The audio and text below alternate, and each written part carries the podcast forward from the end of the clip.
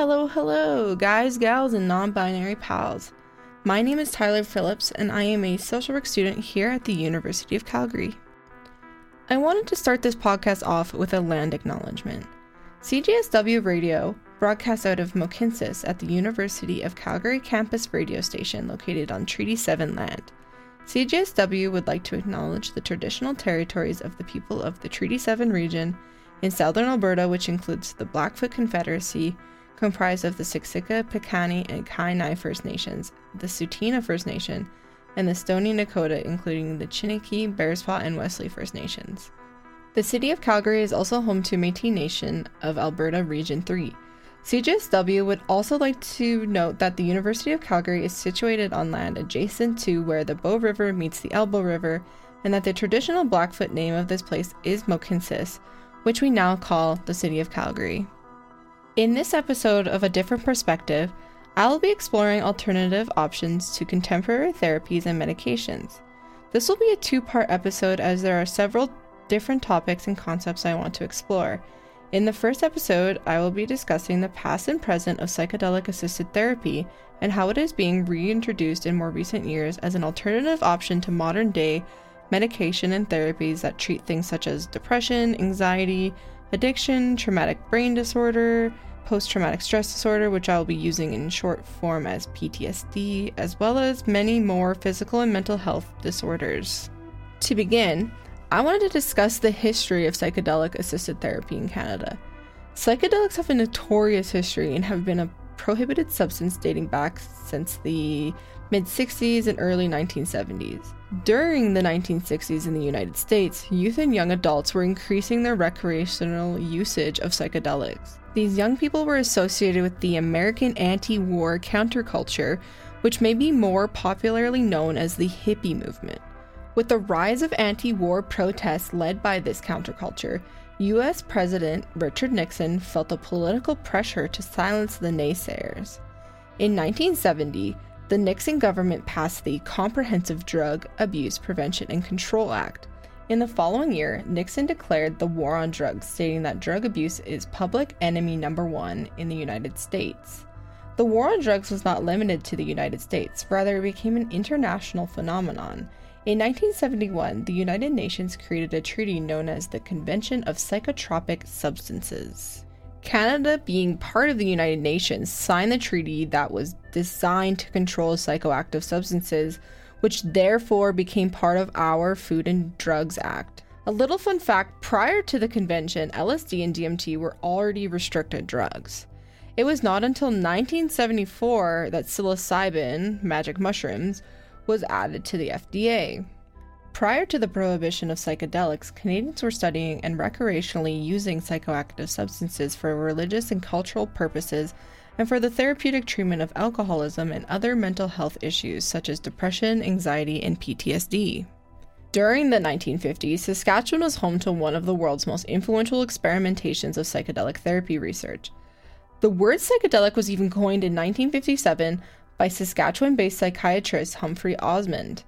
At this point in time in history, psychedelic assisted therapy was groundbreaking, as it not only was an alternative to long stay care in asylums, but it also assisted clinicians to better understand psychotic and substance use disorders.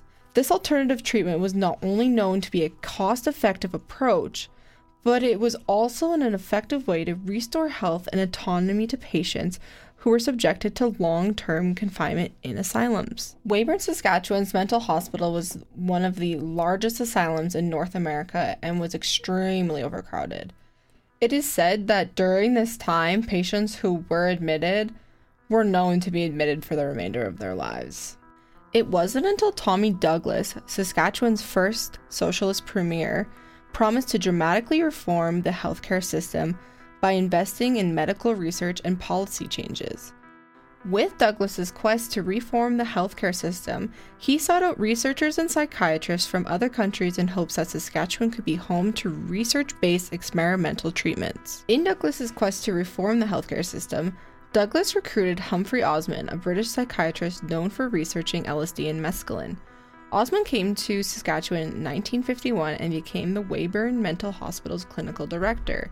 Much like Douglas, Osmond was determined to change the way mental health care was being provided in Weyburn and in the rest of the Western world. Alongside Abram Hoffer, a Regina based psychiatrist and biochemist, began to collaborate on their desire to improve mental health care and support provincial healthcare reforms.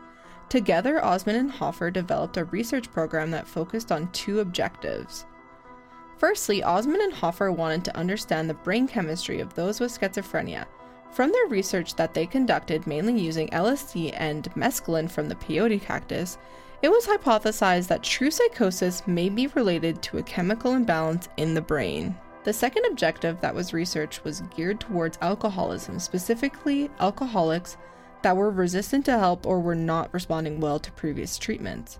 It was speculated by Osmond that when individuals struggling with alcoholism took LSD, it mimicked symptoms of delirium tremens, which would then scare the patient into changing their behavior. From the research they conducted, it was found that instead of these patients having a terrible or scary time on the substance, they had what was quoted to be interesting experiences. This reaction to the LSD presented as a success for those struggling with alcoholism, as it was reported in their research that patients who were followed up with for up to two years had a recovery rate of 50 to 90%. The research being produced out of Saskatchewan had a ripple effect, and in the 1950s, Saskatchewan was very influential for their attempts on the healthcare reformation and psychedelic research. Saskatchewan's progressive influence sparked mass interest from professionals, the public, and even Indigenous healers, as there was a desire to gain advice from Osmond, Hoffer, and other colleagues. Unfortunately, even the rapid increase in interest and support, the excitement surrounding psychedelic assisted therapy began to decrease. And this was due to several varied reasons. In 1961, Tommy Douglas stepped down as the Premier of Saskatchewan, and Humphrey Osmond left Saskatchewan to teach at Princeton University. In 1962, Saskatchewan doctors went on strike over Medicare. In the same year, Canadians would learn about the severe side effects of thalidomide, which in result caused debates around classification and prohibition of drugs. The Canadian government changed the rules around LSD research, which made researchers apply to the federal minister of health to be approved to continue studies. As the government continued further regulation of substances due to concerns of recreational use and negative side effects, it was reported to mainstream news that LSD was being purchased through a black market underground economy. LSD was now being condemned as a drug that was causing users to become mad and violent due to hallucinations. This viewpoint shifted the attitude towards psychedelic substances, and researchers were pressured to stop all studies. As the Western world increased regulations on psychedelics, researchers were also unable to compete with drug companies who were producing medications for daily use, whereas psychedelics were mainly used for single dosages. Beyond that, the repercussion of Nixon's war on drugs and rise in anti drug campaigns, drugs became heavily stigmatized, especially psychedelics, as they were seen to be pleasure seeking substances that permanently changed brain chemistry or triggered psychosis. Due to the stigmatization and criminalization of psychedelics, the craze of the psychedelic assisted therapy ceased to exist. It would not be until 1996 that Prime Minister Jean Chrétien's government passed the Controlled Drugs and Substances Act, which repealed the Narcotic Control Act and Parts 3 and 4 of the Food and Drug Act. This act allowed researchers the ability to apply for an exemption under Section 56 of the Controlled Drugs and Substances Act which allows the individual to possess a specified quantity of the controlled substance and to administer the controlled substance to human subjects or animals for the purpose of research. This shifted a revival of the dormant research on psychedelic use in the medical world. Though this was a huge advance for Canada, the United States had already been leading the psychedelic renaissance by resuming clinical trials of psychedelic research. In the late 1990s and early 2000s, the United States granted approval to psychiatrists to resume psychedelic related research. This research was conducted at Johns Hopkins Medical Center by a team of researchers who were the first group to obtain regulatory approval to initiate psychedelic research on volunteers who had no previous experience with psychedelics. Following the research being done at Johns Hopkins, the research team published their findings in 2006, which inspired a revival of psychedelic research throughout the world. Meanwhile, in Canada, the government made a regulation allowing individuals the option to access cannabis for medical purposes. This would only be the beginning of Canada's steps towards changing the regulation surrounding psychedelic research and the complete legalization of cannabis in 2018. I always thought that the legalization of cannabis was what began the resurgence of psychedelic research. Little did I know, the legalization of cannabis plays only a small role in the government's decision to allow researchers and healthcare providers to reassess the potential benefits of medicinal psychedelic treatments. 2020 was a huge step forward in Canada as it would be the first time non study participants could legally use psilocybin, which is better known as magic mushrooms, for relief of end of life anxiety and depression. In Alberta, as of January 16, 2023, it was announced that patients in Alberta will now be able to legally consider adding psychedelic assisted therapy to the list of treatment options available for mental illnesses. This is a huge milestone for Canada, especially Alberta, as there is a need for alternatives to modern day medications and therapies, specifically for mental health. In 2017, the Government of Canada invested $5 billion towards supporting access to mental health services. Though the intention and funding is there, I personally reflect on whether or not we as a society have had any noticeable positive changes to accessing mental health services. Something else I've been recently reflecting on is if you are a person working in the field of addiction or mental health, or if you yourself are someone who has accessed mental health and or addiction services in the recent past, what was your experience like? My last reflective question in regards to this topic is as an individual that is part of the Canadian population, what would you like to see change, and how could pressing topics like this be addressed by our political leaders? I wanted to share some experiences I had as a housing support worker here in Mohkinstsis. What I noticed was that access to mental health and addiction services has been a difficult barrier for the clients I've worked with. Noticeably, there is a lack of beds no matter where you go. For example, the staff at detox centers recommend that patients wanting to access detox need to arrive around 6 or 7 in the morning to potentially qualify access to a bed within the facility. Meanwhile, in hospital psychiatric units where patients in need of urgent mental health care are forced to wait in emergency rooms, or worse, are sent home and told to try again tomorrow because there may be a bed available. The urgent need for a reform of the medical system post COVID is evident in so many ways, especially as wait times in hospitals are an all time high due to a lack of available beds and a much higher demand, as well as the fight for accessing a family doctor has become increasingly challenging. For me, this begs the question of could psychedelic assisted therapy be a revolutionary option to those who are either diagnosed with higher risk illnesses or the individuals that have complex mental health cases and have tried all of the current medicinal treatments available with no positive changes? When considering this, it is also important to evaluate if people would even be open to the idea of accessing psychedelic assisted therapy I tried to investigate the popularity of psychedelic assisted therapy within Alberta to see if there was an influx of Albertans wanting to access the treatment and if whether or not there was some kind of waiting list. I was unable to find any information about this at this time. I also tried to look into a list of approved Albertan physicians that conduct psychedelic assisted therapy, but that list was not available as of yet. In my findings, I learned that Calgary currently has two psychedelic assisted therapy clinics. The first clinic I wanted to talk about is Atma, which is a psychedelic assisted therapy clinic that provides training for healthcare professionals. On their website, it states that their programs and platforms are designed to prepare mental health professionals for psychedelic assisted therapy, especially those who reside in British Columbia, Alberta, Oregon, California, Washington, Idaho, and Nevada. Also provided on their website is the list of requirements for Alberta. Under the Alberta Psychedelic Assisted Therapy regulations on the ATMA website, I will be quoting their provided information around the Alberta requirements, rules, and regulations.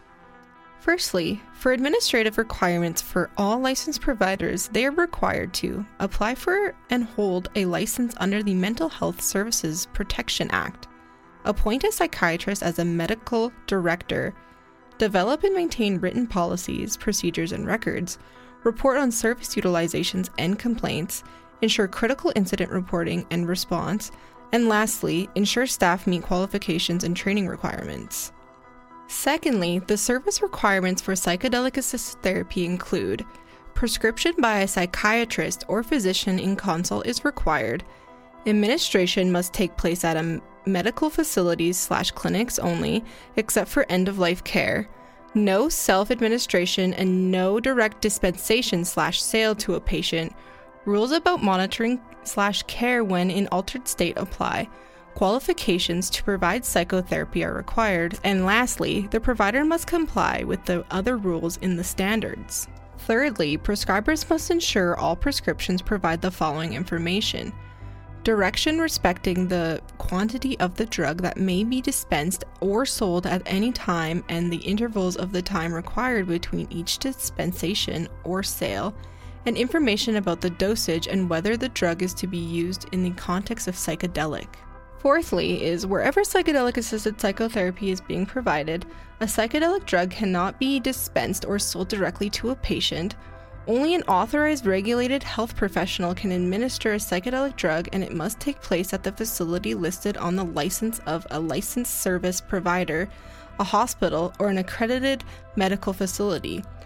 An exception to the location of administration exists for end of life patients. And lastly, Authorized regulated health professionals or other approved individuals must monitor, treat, and care for the patients while in an altered state of consciousness. The last of the requirements, rules, and regulations is as follows. Providers of psychedelic assisted psychotherapy must either be psychiatrists, clinical psychologists, or regulated health professionals authorized to perform the restricted activity of psychosocial intervention who meet a standard of qualifications or experience and are members of the following regulatory colleges Alberta College of Occupational Therapists, College of Physicians and Surgeons of Alberta, College of Alberta Psychologists, College of Registered Nurses of Alberta, College of Registered Psychiatric Nurses of Alberta, and last but not least, the Alberta College of Social Workers. If any listener is interested in more information about psychedelic psychotherapy training or general information, please visit www.atmajourney.com.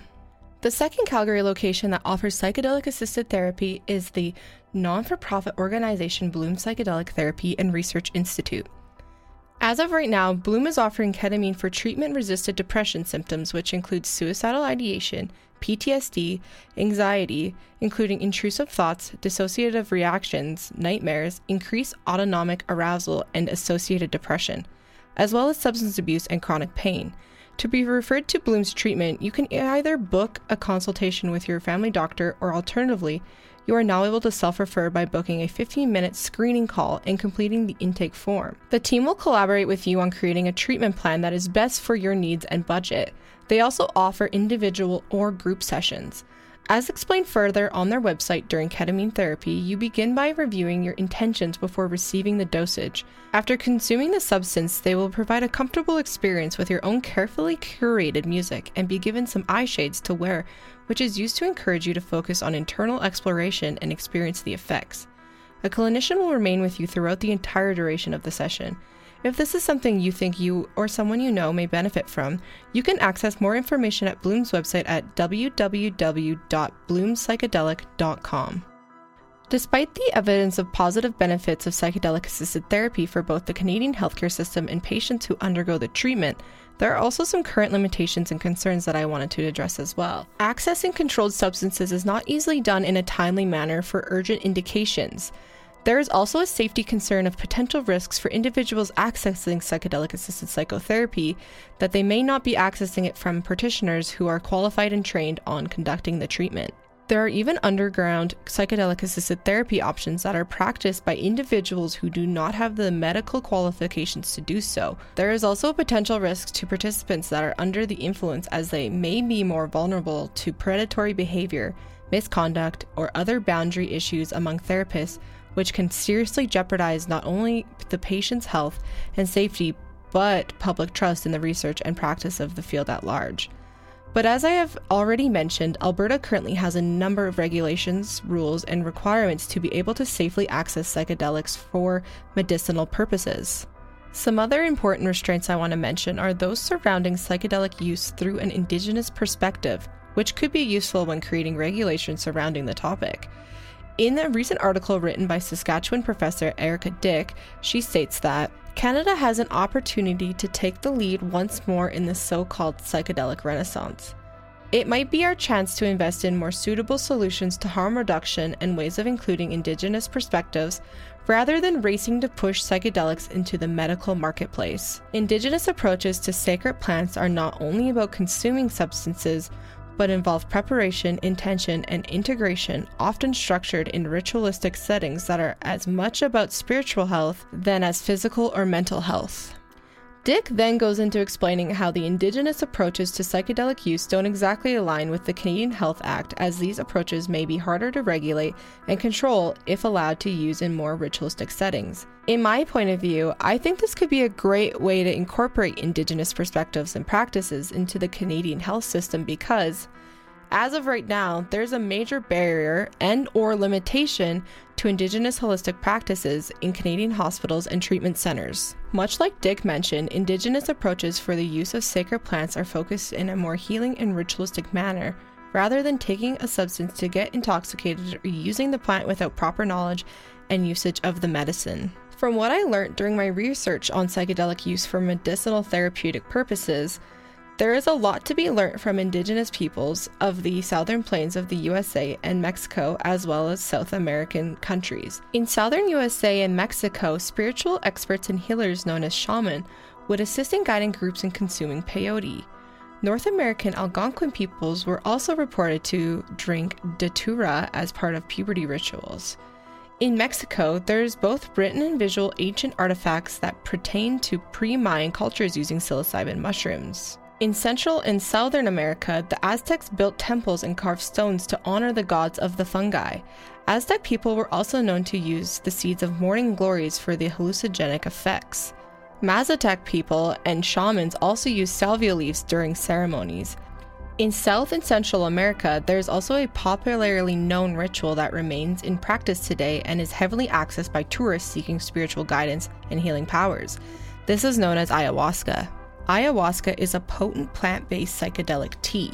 The main active chemical in ayahuasca is DMT, and it is made by using leaves from the Psychotria viridis shrub and stalks of the Banisteriopsis caapi vine.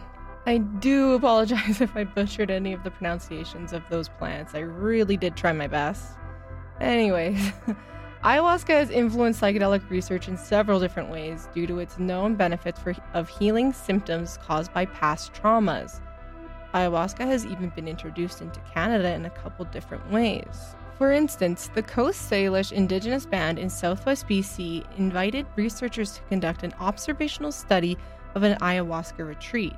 The retreat was focused on healing individuals that were struggling with problematic substance use and was conducted four days with two ayahuasca ceremonies. After the retreats, it was found that the ayahuasca ceremonies produced a high success rate, which was evident in the follow up qualitative study that was completed with 11 out of the 12 participants who participated in the retreats and prior quantitative study. According to the narratives of the participants, there was a consistent theme of feeling the retreat was a positive and life changing experience, and it was reported that, and I quote, Eight participants reported complete cessation of at least one substance and cravings.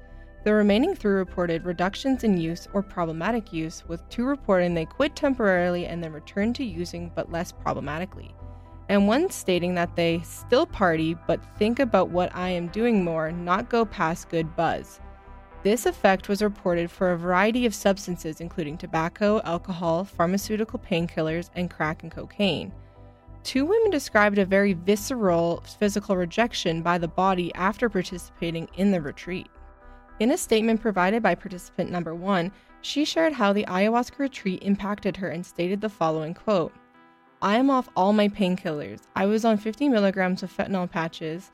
I was on oxycodone, you name it. I was on it, but I am off everything. I believe that my ayahuasca experience will not let me put any more drugs in my body. It is rejecting it because it's making me physically ill. I was drinking, I was drugging, I was cracking out, I was IV drug using. I was a hardcore drug addict, and now I'm just down to maybe one or two medicinal marijuana joints a day. I am off everything. From what I was able to find, ayahuasca has a wide variety of research surrounding its healing and medicinal properties. As there continues to be a push to destigmatize the use of psychedelics for therapeutic purposes, Canada has been reassessing ayahuasca as yet another substance that could be used in healing an array of different physical and mental illnesses. In a recent article written by Mary Holanova, she states that Vancouver Company has created the world's first ever ayahuasca pill. The pill created by Filament Health is getting ready to obtain FDA approval to begin a phase 1 clinical trial. Depending on the results of the clinical trials and research conducted, this could be a groundbreaking alternative option for those who are eligible to receive the treatment. That being said, there are also some considerations when creating a substance that is knowingly used for traditional and spiritual purposes by indigenous Amazonian people. I think it's important to respect and recognize the intention and sacred practice of ayahuasca before it becomes just another commercialized and or westernized medicalized product. In the article, Holanova states that consultations have taken place with relevant local communities in Peru, though specifics remain confidential until research progresses, and that Filament recognizes there are many competing perspectives on ayahuasca study, and it is important to take these into considerations when dealing with this sacred plant. It is important that when working with sacred plants such as the ones that are used in ayahuasca, we as colonizers do not repeat history and put another sacred plant and or practice into endangerment or appropriation. In this last bit of this episode, I wanted to address how all of this information and history relates back to the field of social work. As someone who's a social worker and a social work student, the topic of psychedelics isn't commonly discussed as it is a fairly new and perhaps taboo emerging approach. In fact, there is very limited research and studies done by social workers on the psychedelic therapy approach overall. If you aren't a social worker, I just wanted to reference that in the study of social work, there is a major focus on the several different theories and practices that are used within the field. There is also a focus on policy and leadership and how social workers should be participants in social justice, especially when it is geared towards change in policy for the betterment of society. Anyways, one of the most relevant pieces of literature I was able to find was a 2022 dissertation written by Joshua Ello. The dissertation is a qualitative study of clinical social workers' knowledge, attitudes, and professional responses to psychedelic assisted therapy. Something to also note is that social workers, specifically ones with master's or doctorate degrees, typically find employment in hospitals, schools, private practices, government positions like public sector mental health, rehabilitation facilities, religious or spiritual organizations, hospice, or veteran affairs. Here in Alberta, this may look just a little bit different because you can be a registered social worker with either a diploma or a bachelor's degree. The job roles would just look a little bit different within the sectors I had just mentioned because clinical and doctorate degrees are a little bit more specialized. Anyhow, there is a wide array of options within the social work field, and it is a profession that is constantly changing and developing to better serve the demographic of people they may be helping. Because of this, social workers do, and I quote, have a pivotal role in facilitating appropriate care in a variety of settings, including best practices and new therapy approaches. As I've already mentioned, social workers play a major role in the pursuit of social justice and advocacy, as it is one major part of the Canadian Association of Social Work's Code of Ethics. Something social workers have been advocating across North America for several years now is the decriminalization of drugs and other harm reduction options. Psychedelics hold value in being part of the harm reduction approach as it includes ideas and strategies to reduce the negative impacts of drug use. Harm reduction is also organized around the belief in the dignity of people who use drugs. Because psychedelics have shown to be effective in treating substance abuse disorders, this could also be a potential treatment option as it is known to be fast, cost effective, and statistically successful. I think as we see more and more studies come out providing support for this alternative therapeutic approach, Canada will likely continue to ease the laws and regulations surrounding psychedelics, and I imagine we will see a lot more of this therapeutic approach being offered. I think it would be cool to see psychedelic assisted psychotherapy be introduced to Canadians as an option, especially for mental health. As researchers continue to lead the psychedelic renaissance and moral trial runs are conducted to provide evidence of positive results, the only thing we as patrons can do is maintain keeping up on the up to date research being released and advocate for policy changes.